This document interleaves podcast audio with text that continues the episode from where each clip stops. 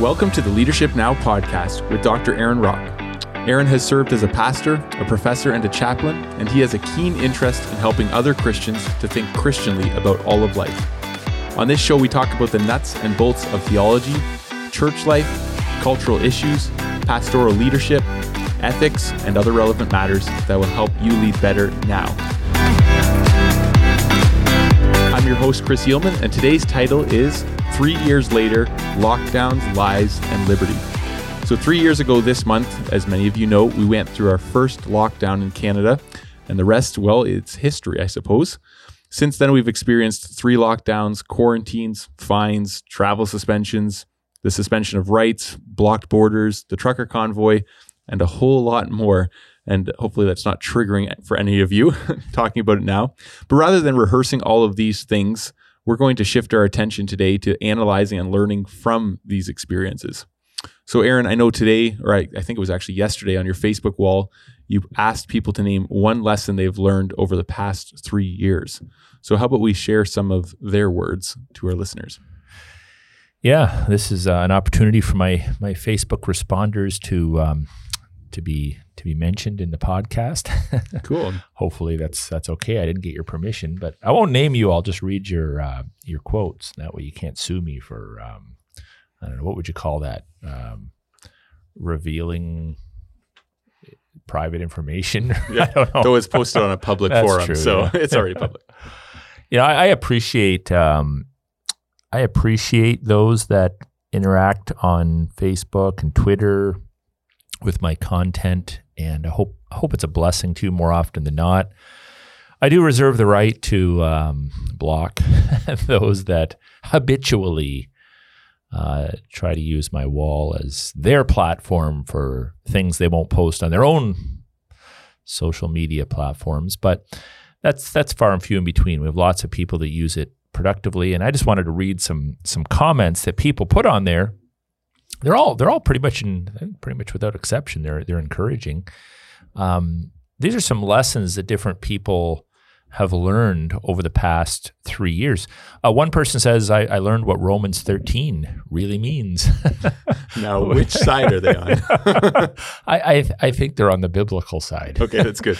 you know, which, which um, just sidebar comment, which doesn't teach that we are to submit in all areas to the state. It teaches that we are to submit to the state when they are wielding their duties in the area of public justice. Another person says uh, the government can no longer be trusted to make policy regarding what's in the best interest of its citizens. I think that's accurate because we know now that so much of what has been decided for us by the all powerful state has been politicized. And there, there are several comments in this thread about not trusting the government in the way that they normally trust the government. And I can relate to that. Like I you know, I always knew there was a measure of corruption, but I thought, you know, we're in the West. We're not North Korea or South Korea or some backward country, second world country, some banana republic. We can basically trust our institutions. And, and I just, my, my trust across the board for public institutions has really declined. So I, I understand that. Another person comments that the social, socialization of anything, all caps, is a really bad idea.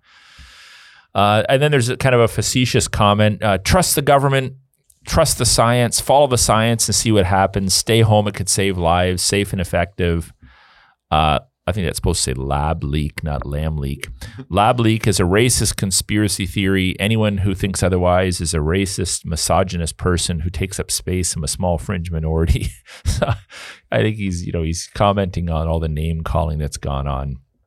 I appreciate this one. Christ is King of Kings and Lord of Lords, no matter how much evil men try to usurp their authority or never give up. Uh, keep God in our hearts and have faith. Here's an interesting comment mass formation psychosis is real. It's true. It's amazing how so many people can be pushed into a state of abject fear and terror over a viral threat.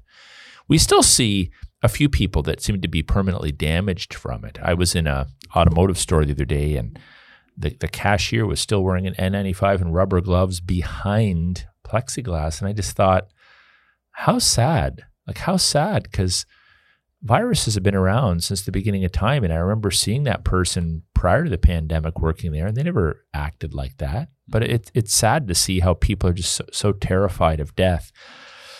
One of the commenters said many things here, but just one. A fear of the unknown can be scary. That's true. And so many can believe that fear and let it be their guiding light. Uh, when prior to that, they would have rationally thought about it and used common sense instead of peer pressure and guilt. Good comment. Uh, someone says um, that those I thought would formerly formerly hide Anne Frank and her family mm-hmm. uh, would would actually uh, turn them in if asked for by the government. So the reference there is, um, you know, a, a, Jewish girl during World War II um, that um, had to hide in in an Amsterdam attic. Um, we, we we know stories where people were being hunted down by the by the Nazis, and you'd almost think that more people would would would have sided with the underdog, mm-hmm. but unfortunately, more people sided with with the state in this. Uh, always be thankful for what we have. That's true. We can't take it for granted. We can't take life, liberty, freedom for for granted. I think we have. Uh, you'd probably agree with me on that, Chris. I think overall we we have. We sort of assume that we have it and we always will have it, mm-hmm. but it can be taken pretty quickly. Yep. And a lot of our liberties. I mean, we still have some things we we can't do. There's there's still people that have not got their jobs back. There's still people that can't cross the border into the USA. It's it's still like that, and yep. and it's it's challenging. Uh, one person makes a comment, kind of funny, uh, that I didn't listen to the mandates and I'm still alive. you know, God is always God is always uh, with me. Uh, I can trust in God; He never fails. A quote there from Romans uh, 8, 38 and 39. The government's out of control regardless of the presence of members of sound moral character. It's true. There's there's bright lights in, yep. in municipal, provincial, and federal government. We appreciate their service. Um, but there's they're they're in a, a challenging, corrupt, antichrist system. Uh, praying as a family of believers is a beautiful gift uh, that my rights are endowed by my creator and the government cannot be entrusted to to protect them even though the government in part has that responsibility right they mm-hmm. they they've failed the church is essential uh, never give to government what rightly belongs to god and i would say the rest of the the the um, I, I, won't read them all i'm sorry but mm-hmm. uh, they they fall into the realm of um, acknowledging spiritual attack um, realizing that a lot of the conspiracy theories are are true. Not all of them, but some of them are true. Uh, ne- not taking church for granted is a lesson I think many of us have learned. Needing a strong community of faith, uh, emphasis on the kingship of Christ, no longer depending on corporations and government. Uh, faith and comfort that comes from the Lord. Those are, those are the kind of comments that people uh, people uh, wrote, and I'm I'm thankful for that. Let's let's continue to learn uh, mm-hmm. those those lessons and um, make sure that we don't just drift. Here's my concern that we we just drift back into the way it once was. The yes. churches just go back to the way they once were. People return to churches that that didn't stand up and just yawn and move on. That we just go back to our comfortable mm-hmm. Uh, jobs with with the government, beholden to their next whim. That we we don't speak out against truth. That we have this sense that the the, the problem is over. That would be a bad bad thing. Better to learn uh, the hard lessons and then readjust the way we think and act and interact with culture and function as a church than um, than to uh, you know just breathe a sigh of relief and uh, and move on. Yeah, absolutely. If it's an educational experience, you don't want to walk through it and uh, not have passed the exam by applying it, right? Yeah, exactly. So, yeah. So, Aaron, what would you say are the top two or three personal lessons that you've learned? So, lessons that that helped you to grow in your faith and resolve. I think my the lessons I learned are actually very similar to the lessons that the folks on my my Facebook wall posted. But for me, I, I would say maybe, maybe top of the list would be just having to think through, having to have thought through the implications of Christ's lordship over all of life. You know, I, I've been a Christian for a long time, but I, I had to think differently about the the implications when we pray your you know your kingdom come your your will be done on earth as it is in heaven on earth. What what does that look like? Like what does that mean? When we say he's king of kings and lord of lords what does that look like in space and time? We all know what it sounds like. We all have a general concept. He's god. He's in control. But how does that apply to a crisis like we've experienced over the past 3 years? And so i think Christ has always been my my king and my lord, but I, I think I have a greater appreciation for it and a greater sense of what that looks like. It it really is an absolute dictatorship. Mm-hmm. He is the absolute benevolent dictator of heaven and earth, and all things hold are held together by him, and he is Lord of all things. So his lordship cannot be limited to Sunday morning gatherings mm-hmm. or to my personal life or to my my salvation experience. He literally, he's the Lord of the Governor of Canada, the, the Governor General of Canada. He's the Lord of the Prime Minister of Canada, the, the Legislative Assembly, the Provincial Parliament. He's the Lord of this church, of this city, of your business, of your life, of your marriage. And we want to live in a way where that is evident in space and time. I would say the second thing for me would mirror again, a couple of the comments on the Facebook wall. I've always loved being part of the church. I, I, I love the dynamics of church life, worshiping, meeting, singing, evangelizing, seeing people come to faith in Christ, developing people's gifts. I've always loved being part of the Church of Jesus Christ since the time I was a little boy, but I, I just have a refreshed vigor and appreciation for it. I, I know I know on a certain level what it's like to be in a persecuted church. I I think I shared this before. I've been to to China a couple times and was able to do some teaching there and encourage the underground church. This is going back 15, 20 years now.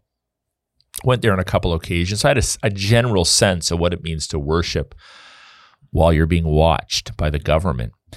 Um, but we went through that week after week after week after week. Like, what a weird feeling to have police cars in the parking lot month after month after month on different occasions and be preaching and wondering when they're going to come through the door, the stress of that. But it gives you a renewed vigor. Um, this, this is where the devil overplays his hand. He, he, he thinks that if he persecutes God's people, they're going to run and hide, but God's people are going to step up the true people of God are going to step up. The wheat will be separated from the chaff, and you will step up and you will count the cost, and you will not live in fear. It just won't happen. And it's not self induced, it's spirit empowered. So I have a renewed appreciation for the gathering together of God's people. And I, and I would urge the listeners don't lose that. Like, don't fall back into the I go to church twice a month routine. You know, don't fall back into the we vacation, we play hockey, we we go on trips, and when we are available, we go to church routine. Like make the worship of God in the public assembly of God's people on a weekly basis a priority in your life. If you're sick with a communicable disease, stay home. There's quarantine laws that are valid in that regard. If you can't come for whatever reason you're in the middle of traveling but make it your priority. Like stop using the weekend for your leisure time in in exchange for that time with the lord. It's so so so so vital. Third i just have a, an appreciation for many people in the broader church. I, I i was very disappointed that many people in my tribe if you want to call it that, within the Christian church and within our circles buckled uh, to to government mandates or opposed uh, our efforts or just remained silent.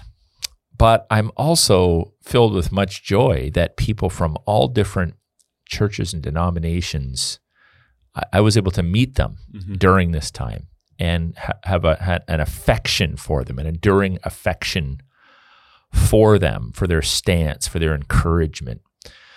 And it's it's really been a blessing in that regard. You know, our church is a Credo Baptist church, and and we've met so many Paedo Baptists through this who mm-hmm. who share our reformed beliefs, but who you know normally you know be like, hey hey guys, good to see you at a conference, and You know, they're doing their thing and we're doing ours.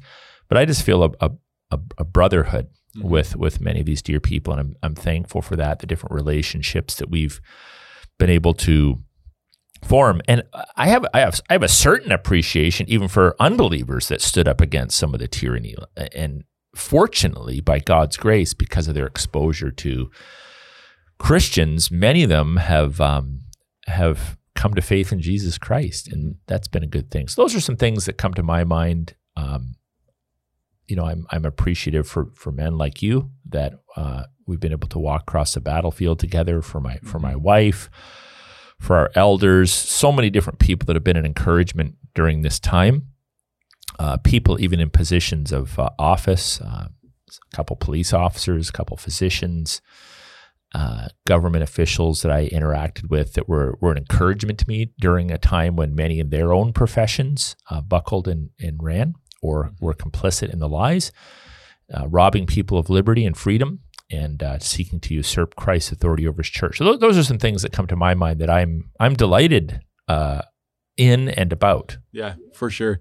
Um, I just to your note of the churches working together, I think there was in an interesting way we've mentioned before uh, hybrid vigor, right? When you get two different types of um, animal that you breed together, right? That you get a stronger animal as a result. And when yeah, these different churches have come together, one of the things that I've seen is the strengths and weaknesses of different church. You've learned from, we learn from other churches. You grow, you're encouraged in the walk. And I think mm. even if you, if nothing else, you have a, or for me, this is from my, my personal opinion, you have a, a wider view of what faithfulness to Christ looks like, not outside the bounds of Scripture. Hopefully, right. I'm saying that right, and you get the point. But yeah, oh, absolutely. I, that, that's a good, great illustration. Um, appreciate that. I hadn't thought of it that way before, but that's that's true. Where we have uh, the, the church, the true Church of Jesus Christ is the Church of Jesus Christ. It's committed to the, the orthodoxy of the historic ecumenical creeds. It's it's uh, s- supportive of the the absolute lordship of Christ over over creation. You know, we we may differ on some things um, in terms of our distinctives, but we find our common bond in Christ, and it's it's totally fine for us to continue to hold to our our distinctives um, it's totally hold, fine for us to hold to our unique way of worshiping. We, we don't apologize for mm-hmm. that. Uh, the, the reason why we quote unquote do church the way we do church is because we believe that's the way to do church. And um, and yet we we have an appreciation for many in the broader Christian community who who understand those essentials yeah. and have paid the price um, for the the high cost of you know what we believe is is obeying obeying the Lord. I don't hold resentment or bitterness towards our opponents. I I admittedly feel sad for them. I think mm-hmm. they've robbed themselves of this this was their time to stand and it may never happen again in our lifetime who knows you know we may we may have a period of peace and reprieve i don't know mm-hmm. i mean it certainly doesn't seem like that but we could and yep. And this was an opportunity to really lean into the Lord and count the costs. And I feel sad that many um, didn't. But the good news is, is that through you know repentance and just acknowledgement that maybe maybe it wasn't they didn't they didn't play it play their cards right. Yeah. Yep. Uh, maybe that's not a good analogy for faith. Yeah. True. But um, they didn't they didn't respond properly. They robbed themselves of some of the choice blessings that God might have uh, have granted to them. But anyway. Yeah. Fair enough. Okay, well, shifting gears as a as a pastor and as a teacher, what would you say are some lessons you learned about the church, or that you would hope the church would learn? Yeah, so dr- drawing from my my own experiences and then from listening to other people, I think one of the the biblical concepts. So this is our language, not not ours specifically, but it's language from the broader Reformed community of, of faith that I think has been a, a bit of a light bulb moment for people and has really helped them to think more clearly about authority is the concept of sphere sovereignty. I think that's yeah. been really, really, really important to think through. That you can use different terms, but that concept that God, we're not anarchists. God has put in place dually, meaning rightly, properly mm-hmm. appointed authority structures. And the the way I think of it is the most basic spheres of authority are the husband's authority over his wife, parental authority over their children, the eldership's authority over the local assembly of God's people gathered, the church, and civil the civil government's authority over the government and therefore over the state. Understanding the way I like to describe it is each of them has a job description. If you work for a, a, big corporation, you have a job description. It generally has a preamble that describes the job and the purpose of the job. It has basic qualifications and it has some lines of accountability, some boundaries. This is who you report to. The, this is what you can do. This is what you can't do. And then it has maybe your salary and vacation uh, agreements at the end. And in the same way, a husband has authority, but it's limited over his wife. Parents have authority, but it's limited over their children. Elders have authority, but it's limited over the church. And the king, the queen, the governor general, the governor, the senator, the yeah. prime minister, whatever your governor, governing structure is, has authority. They really do have authority, but they it's limited. So this is why we're not in favor of anarchy. We're not in favor of like radical bodily autonomy. We're not in favor of radical libertarianism where you just take the, the tyranny of the state as they try to uh, usurp all authority and apply it to themselves and then you pass it on to the individual. But we we have this idea of spheres of authority. There's boundaries. A sphere has an outer edge to it. Yep. It has a boundary demarcating what it can and cannot do. That I think is a light bulb moment for a lot of Christians. And it's been super helpful for me to think through. And you see it in scripture. It's like one of those things, once you see it, you can't unsee it. Yeah. That it, it makes sense of of the um, of the word of God. The second thing I would say would be realizing that there there is an a series of ideological wars that the church has become more engaged in and needs to be more engaged in. When we think of justice, it's it's a sad reality that we reduce it down to these these gimmicky little projects that are that are easy. Uh, it's like, what does it mean to be the hands and feet of Jesus. Well, it's it's giving out coats at Christmas. Nothing wrong with giving out coats at Christmas, but it's kind of gimmicky. Or packing a shoebox for Samaritan's Purse at Christmas and put you know put your five bucks in there, or setting up a soup kitchen. We'll just pour soup, you know, pour soup year after year after year. There's nothing wrong with these things, although in the West, where there's a high level of affluence, there's limited need for those kinds of things. There may be more need for it as the government continues to destroy our economy, but a, a small number of people are affected by a lack of clothing in the winter or a lack of food. The majority of people, the majority of people in our country and south of the border and in the UK, they have a, a few cans of soup in their pantry. They they have a, probably two or three coats. They they may buy a new coat just because it's gone out of the old one's gone out of style, but they have coats. They they have a, a certain security in the in the physical realm.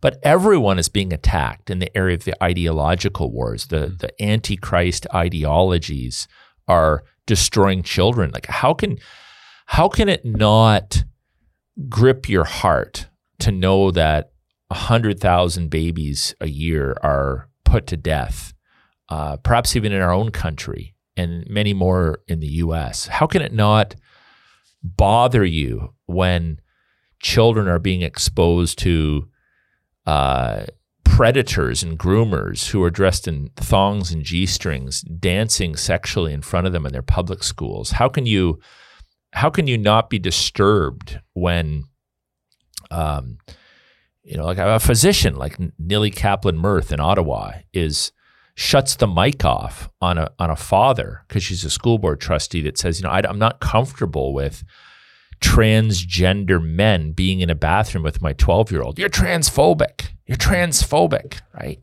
How can that not bother you as a justice issue? Christians need to, you know, pour the soup, give the coats away, and pack the shoe boxes as needed. But that's going to be about a one eighteenth of one percent of our ministry. we need to engage in these ideological wars. You might think, well, you know, we're just about getting people to heaven. Okay, I understand that. I understand that the gospel of Jesus Christ, the call to repentance, to put your faith in Jesus Christ, to find hope and healing in Jesus Christ is core because we can quote unquote fix the world and people can still go to hell in a handbasket. I get that. People need to be personally converted. But we also are beings of a physical world and lives are being destroyed around us. And just as Jesus would heal the blind or speak out against injustice, call as the prophets did of old for the people of God to care for the widow and the orphan. We're here right now. We're not in heaven. This is this is our assignment. This is where we are. And by not speaking truth to the lies, by not championing the causes of righteousness, people are literally being destroyed all around us by the minute. So engaging in the in the in the ideological wars, putting aside this false notion that the the sole mission, the Great Commission is just about getting people to heaven. Mm-hmm. Putting aside that false notion and and seeing our broader mandate is is really really important. I've also this is this is something that um, might come across as a little bit strange to my listeners but I've been reminded how much the world hates truth. And we've just had to become okay with that. We've had to be, become okay with the fact that the world hates truth and it hates the truth that we preach. We are hated because we love the Lord Jesus Christ. And there's a lot of people out there that hate us for that and will attack us for that. But here's the thing by enduring it, many of them are blessed by it. Some of our opponents are now sitting in our pews worshiping because they've come to faith in Jesus Christ. They've realized, uh oh, the world lied to me. Yep. The sexual ethics of the world are false. The authority structures of the world are, are antichrist. The medical establishment has been corrupted by selfishness and politics. And they're looking to churches and finding truth and authenticity there. So, when we're hated by the world, doesn't necessarily feel good. We're not looking to be hated by the world, but when you preach the truth, you're going to offend people. But the good news is, is that if you're faithful and consistent in doing what's right, the Lord will use you to bear much fruit. That has happened, and I'm convinced it will continue to happen. Mm-hmm. Now, on the show, we we talk a lot about assessing and responding to intelligently to the culture and world around us. So maybe talk a little bit about that specifically in relation to this. Yeah, in terms of lessons. So we, we've entitled the podcast "Lockdown Lies and Liberty." Well, our government has locked us down. Our government has lied to us, and our government has robbed us of the liberty that's been endowed to us by God it was sad to hear some ignorant Christians saying, well, we're not about liberty. Like that's almost like an idol for you, liberty. No, actually, it's a God given right. There are God given rights that God has given to us, and He's given us a measure of liberty. And when antichrist governments try to take that from you, what they're they may be taking your liberty, but they're actually attacking God's authority. And so we we pushed back on the basis that we're attack they're attacking our Lord's authority. Uh, so that that's a little sidebar. Yeah. Uh, one of the lessons is in the area of politics. Yep. We have been lied to. We have been taught that a separation of church and state means that we just sort of get together. We've been benevolently bequeathed the right to worship by the state all we should be concerning ourselves with is you know, pouring soup, giving out coats, packing shoe boxes, preaching, administering the sacraments. And then the government takes care of the rest. And we should never step out of our little holy huddles and confront the state or meddle in politics. And then we have a whole group of Christians that sees politics as part of a completely different aspect of mm-hmm. life and that you're almost compromised as a church or a pastor if you get quote unquote political if you if you call out politicians for telling lies, just pray for them. You know, just pray for your enemies. That's the mindset. Well, mm-hmm. I think we've all learned, or at least we should have learned by now, that politics is a religious battlefield.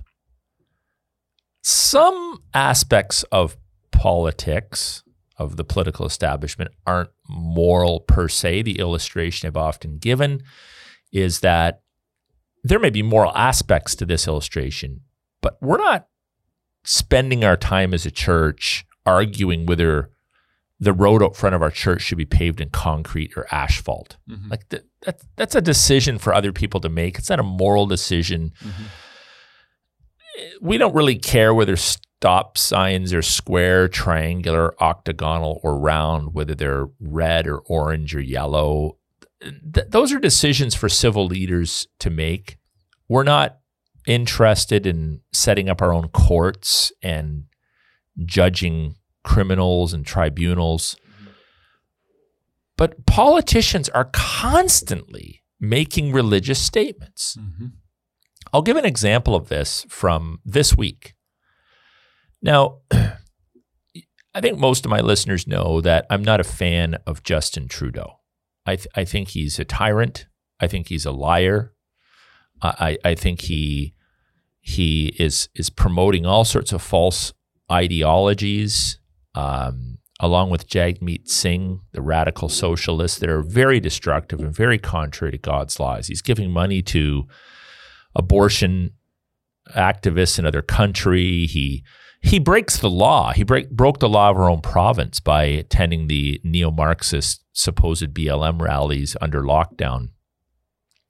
He wrongly invoked the Emergency Act without even talking with peaceful protesters and tried to frame them up as fringe minority and misogynists and racists and pro Nazi and all this kind of garbage. And only an, an, an evil person would would believe his rhetoric. Mm-hmm. But now we have the CPC, the Conservative Party of Canada. And there's many things about that party that I appreciate in terms of their economics and stuff, but they're also antichrist in their ideologies. Not every one of them. I know some God fearing Christians within that party. I'm thankful for them. But I, I'm not going to sit back and give them a pass when they make antichrist statements because, well, it's the it's the better of two evils. No, that's not going to happen. Mm-hmm. God's word is God's word. God's laws are God's laws. When you transgress God's laws, you're going to hear from people like me, and you should. And it shouldn't. I should be the minority voice. So we got Melissa Lantsman, who, from what I understand, is a um, CPC deputy leader. And you might have heard that uh, Uganda just passed these anti-homosexual laws, which frankly aren't aren't much different than laws we used to have in our own country 50 years ago. And and there's been some false information about those laws, but this is what she says in her response this week on Twitter about those laws. Now, keep in mind, she is one of the MPs that voted in favor of Bill C 4, the, the so called conversion therapy bill, which threatens jail time using the biggest hammer they have in their toolbox, their criminal code. So you're a criminal. I'm not talking about a bylaw infraction or the violating the Reopening Ontario Act you you could have a criminal record in Canada mm-hmm. for counseling someone to conform to God's creational norms, i.e., monogamous, heterosexual sex. Think about that for a moment. It's it's absurd. A bill that declares the word of God to be a myth. So, having voted in favor of criminalizing those that would counsel someone to conform to God, God's creational plan. This is what she has the gall to write in a tweet in response to Uganda's homosexuality laws. Quote, it is legislation criminalizing people for who they are. End quote. That, that's not a political statement. That's a religious statement. She's declaring there the the validity of homosexuality, that it's innate, that it's who they are, that it's an awe moral, non moral issue. That's antichrist. In that comment, she's functioning as anti Christ, anti God. And I'm not going to give her a pass because their party is a better economic platform or their party is a little more pro liberty or has stood with us a little bit more. No, they need to be called out for that.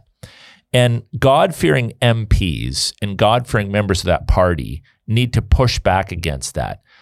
You might say, well, that's not politically apropos. Who cares? Our country is a wreck. The last thing we need right now is to switch from a big A antichrist to a little A antichrist, to switch from someone that's 99% antichrist to someone who's 95% antichrist. Okay, it's the the the time is up and we need we need reform on a deep level in our country. This is a claim that is directly contrary to God's laws. So how can we not speak out against stuff like that? How, how can we now no no political party is is is perfect. But I don't care whether it's the People's Party of Canada, the Christian Heritage Party, the CPC, the NDP, the Green Party, or the Liberals. If they make comments that are religious in nature, that are directly contrary to God's law, we have the right and the responsibility as Christians to push back, to correct them, to be the prophetic voice that goes to the king, to be the Nathans that go to the king and say, You did wrong. Mm-hmm. You're God's representative. You did wrong. We have a responsibility to do that. And the, the most foolish thing we can do because, well, we got to protect our party, mm-hmm. right? Or because we have to, you know, any anything to get Trudeau out is the mindset that people have. Why? So you can get a, a little bit of a, a breather for five and 10 years, and then we're just back at it again with an even worse person in power? Like, mm-hmm. come on. We have to call them to account. And so I, I have a I have a passion to be one could say more political, but what I mean by that is to simply say to the state, when you're going to make religious claims that are contrary to God's laws, I'm going to call you out on that. And when you make political claims that are in keeping with God's laws, you're going to get commended uh, for that. So that's a, that's a huge one, Chris, in terms of we need more Christians to engage in the political apparatus for no other reason than the political apparatus is a religious apparatus mm-hmm. in our country. There's no such thing as, if you still believe that secularism is somehow spiritually neutral, man, I, I don't know what planet you're living on or what color the sky is in your world, mm-hmm. but you need a reality check. Like we, this, we live in a context where politics, almost every bill that is put forward these days, at least the ones that are you know become publicly known are have some religious ideologies attached to them. Yeah, one hundred percent. Of which they're the high priest. They're the the uh, religious leaders. The parallels are crazy. At the risk of repeating ourselves, think about the bills that were passed during lockdowns. MAID, medical assistance in dying. We know where that's gone. Oh, we're just it's just going to be limited. Now it's pretty much you can apply for it and they'll bump you off in no, in no time. I'm depressed. Okay, we'll kill you. Yep. I don't want to live anymore. Why? I just don't want to. Okay, we'll kill you.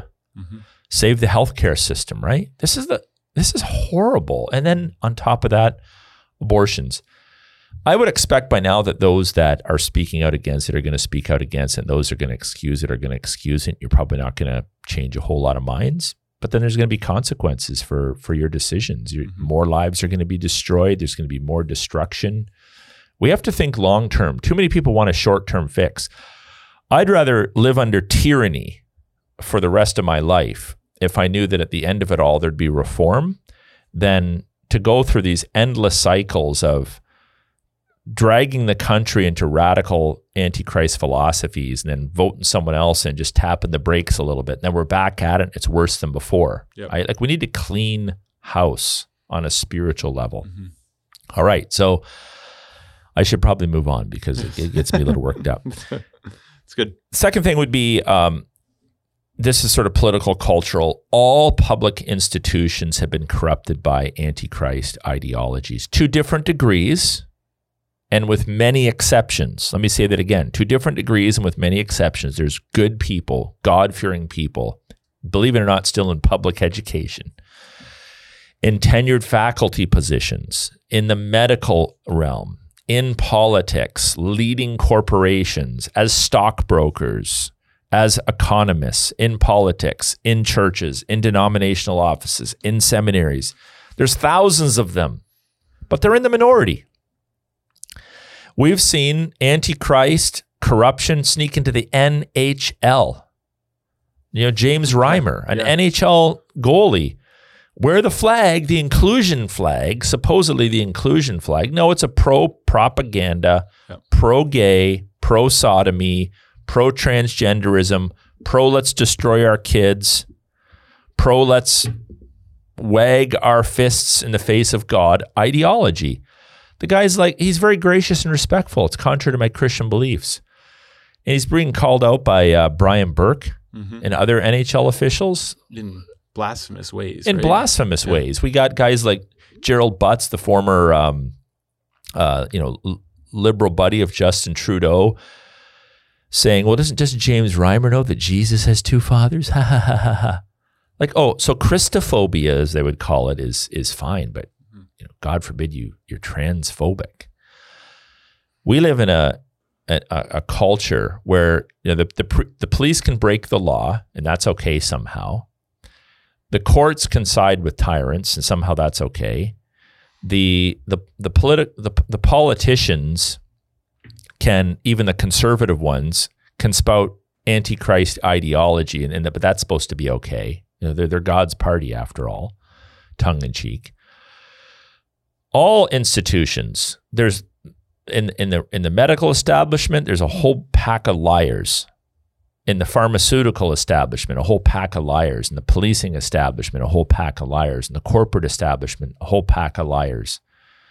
And all of these institutions need to be reformed. And my my encouragement is if you're in there, be salt and light at all costs. I mean, do your job. You were hired for a reason. But be salt and light there. Climb as high as you can in those institutions and influence from the top down. And part B is start new institutions. This is why we want to see Christian schools. Let, why don't we just let the Looney Tunes destroy the system?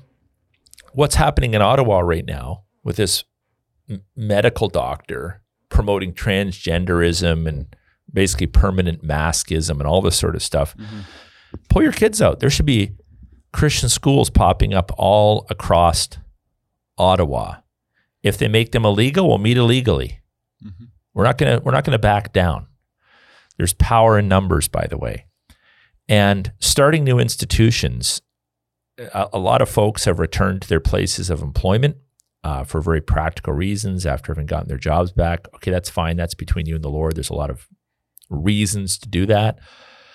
But it would be a crying shame if, as a result of what we've seen over the last three years, we don't see a radical upsurge in, in Christian entrepreneurship, in Christian businesses being started, and in Christians starting schools and credit unions and maybe banks and on and on and on and on and on. We need, when these, and let's not make the mistake that our forebears have made.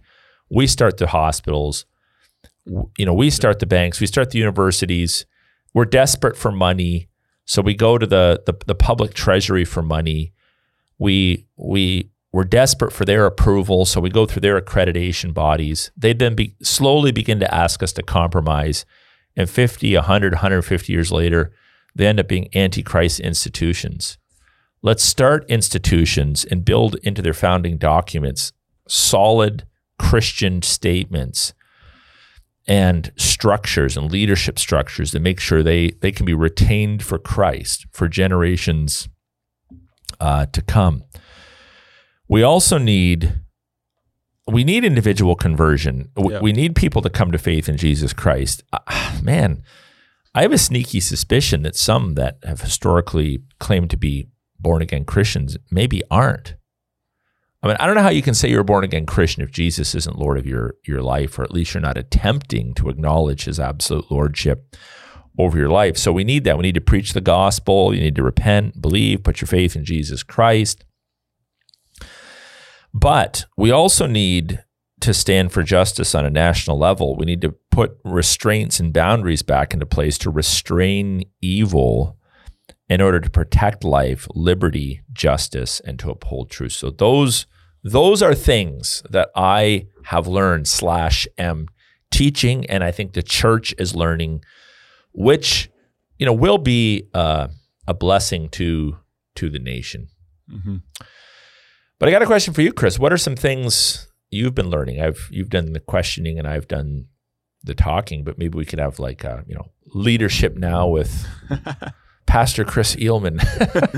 what are some things, Yeah. whether it's individual or ecclesiastical or culturally, that God's been teaching you and that you've been learning over the past three years? Yeah, it's good.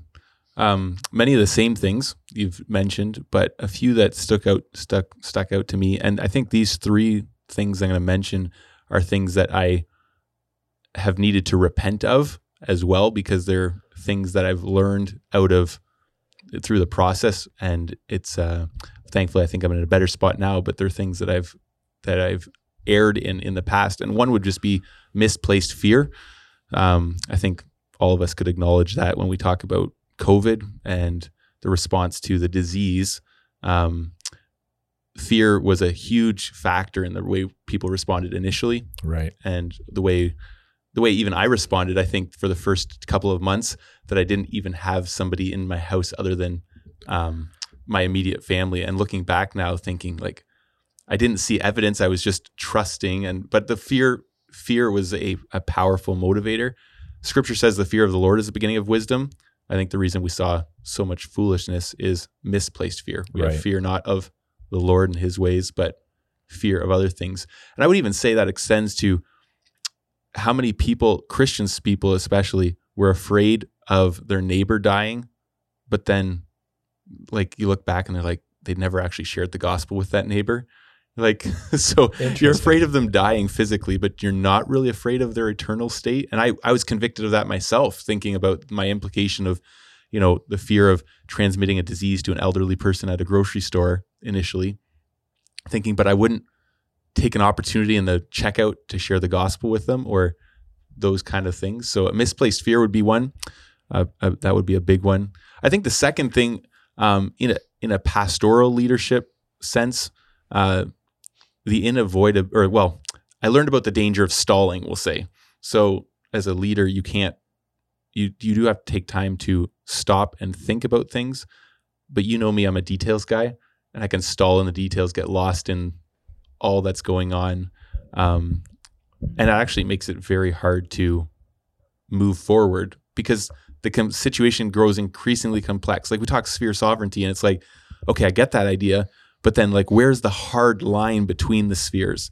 And you can spend all your time focusing on where exactly the line is in every nuance, so to speak.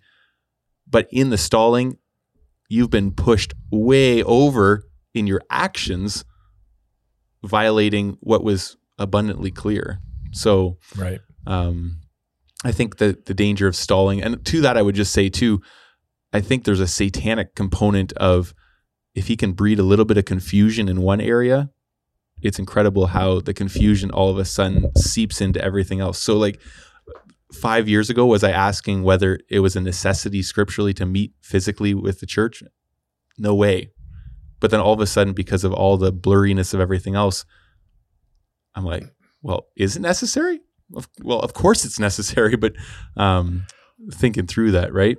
Yeah, I think I think there's a principle there in leadership. This idea of when you're making decisions, you can die the death of a thousand qualifications. You know, when we're in seminary, when we're in church, we want to be precise, and you're maybe you're exegeting a text, and you you you arrive at the kernel truth or the core idea.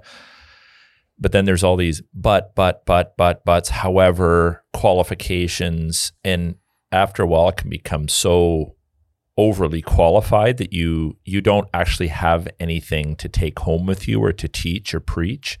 It's like a sermon that makes a bold claim, but then there's so many qualifiers to it at the end of the day people just leave confused. Yeah. And in in leadership, we we do want to be nuanced where where necessary, but but on on a macro level, some things can become so nuanced that you actually throw the core principle or the core doctrine out. So if someone says, "Look, do you believe in Jesus Christ as King of Kings and Lord of Lords?" Yes, but you know, in this situation and that situation, we got to consider this and we got to consider that, and you know, there's a there's a vested interest in protecting life, or you know, we, we don't want to we don't want to take life, or um, you know, we the science is not settled yet, or I know someone that died.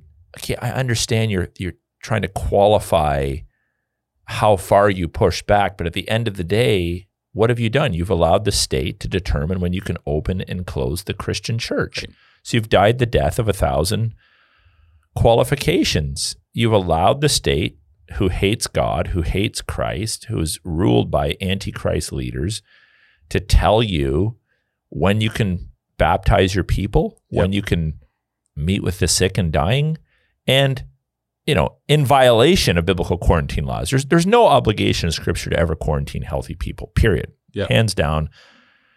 Period. So I, I think people do sometimes get get lost in the weeds or lost in the in those qualifiers, which I I was Yeah. kind of hearing from you. Yeah, totally. And I think you've said it on the podcast before too. It's like to not take a position is to take a position. Right. So that's like the stalling thing. You're like stalling, like I can make a better decision when I get more information, but you've made a decision by not making a decision. what if I'm wrong? you know? Exactly. I, I mean, you know, in your humanness, I, I remember I, I probably didn't spend more than about 50 seconds thinking about this, but it did cross my mind when you're taking a bold stance against a, a hyper exaggerated pandemic.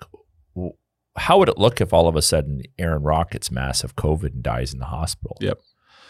It, it crosses your mind because people did die of COVID 19. Well, what if? But at, but at the end of the day, that's not what my fight was about. My fight wasn't about, and our fight wasn't about how deadly was COVID 19, although we now know it was extremely an extremely exaggerated narrative. But that's not the point. Mm-hmm. Just like we now know that vaccines have a lot of major problems associated with them, but the fight wasn't about vaccines. Yep.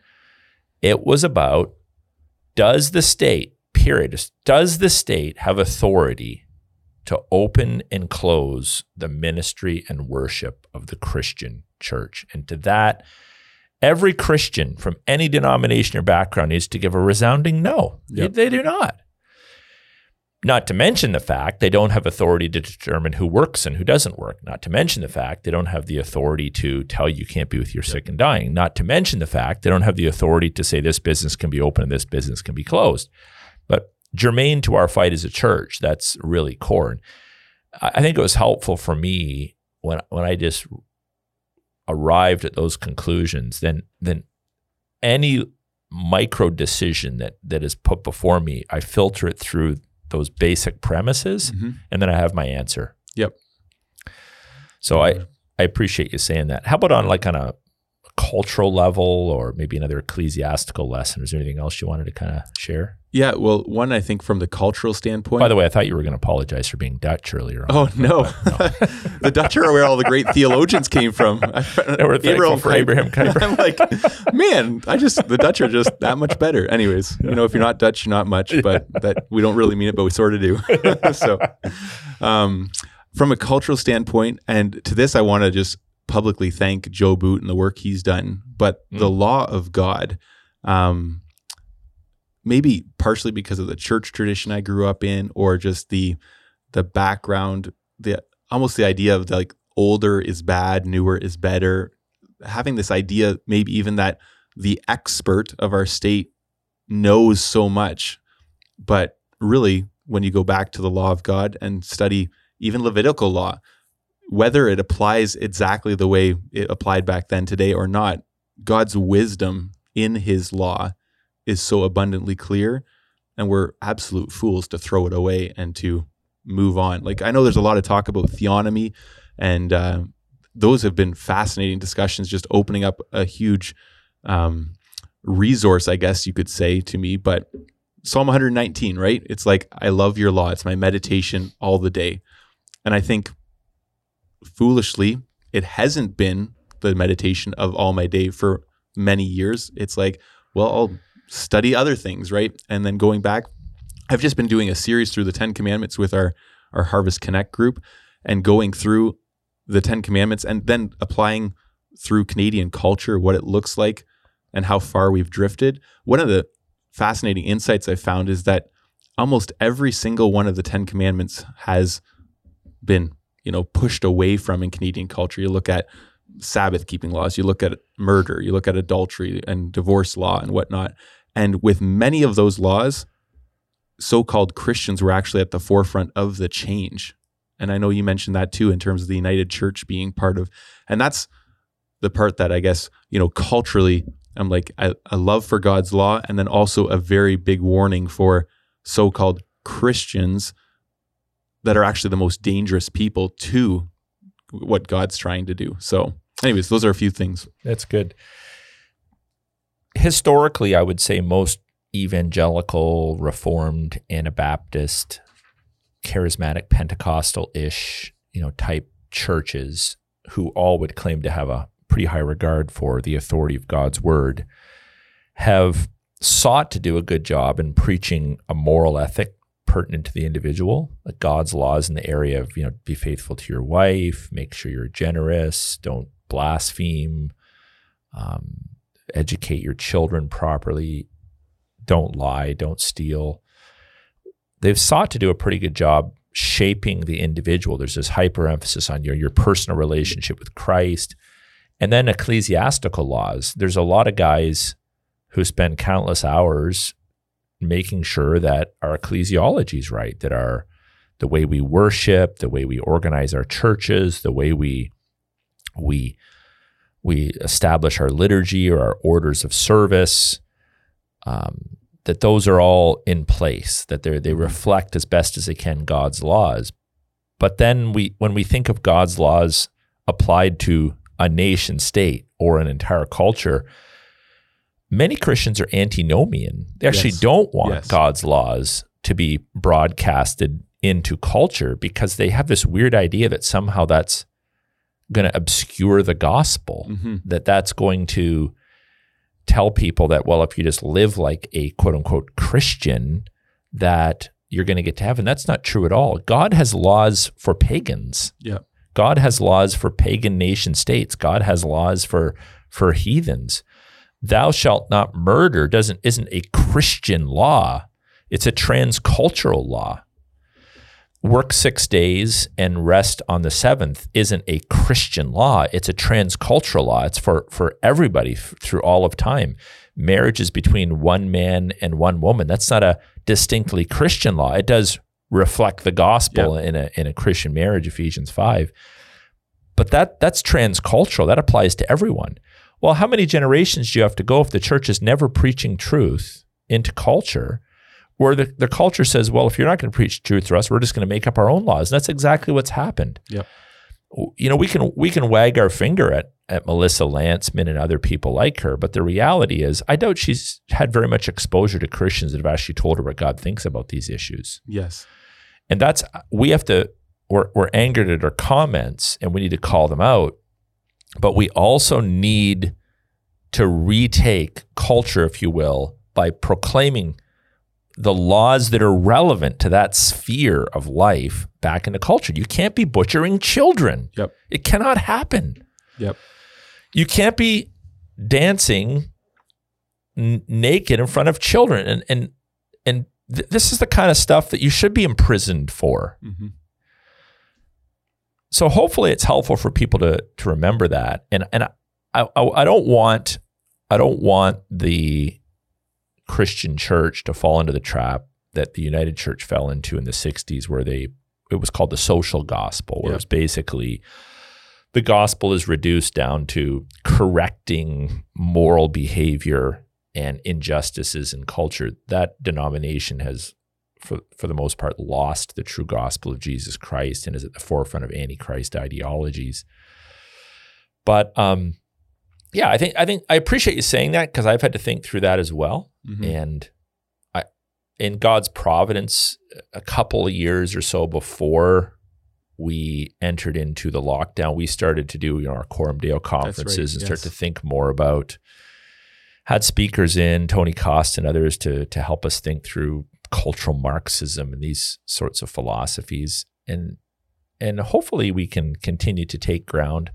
I'm encouraged overall in ministry. Like I'm I'm thankful. I, I count it a privilege to suffer in in the in the little tiny ways I've suffered for Christ. I consider that a privilege and a joy. Uh, we did the right thing. There's no question in my mm-hmm. mind that we did did the right thing, and we're looking forward to how God will continue to bless that. I just really hope that people uh, continue to learn the lessons. They don't just fall back into the the old ways, but that they they take the lessons that God has taught them over the past three years and multiply them into crises that we we may experience in the future. Yeah. Well, thank you, Aaron. Appreciate it a ton.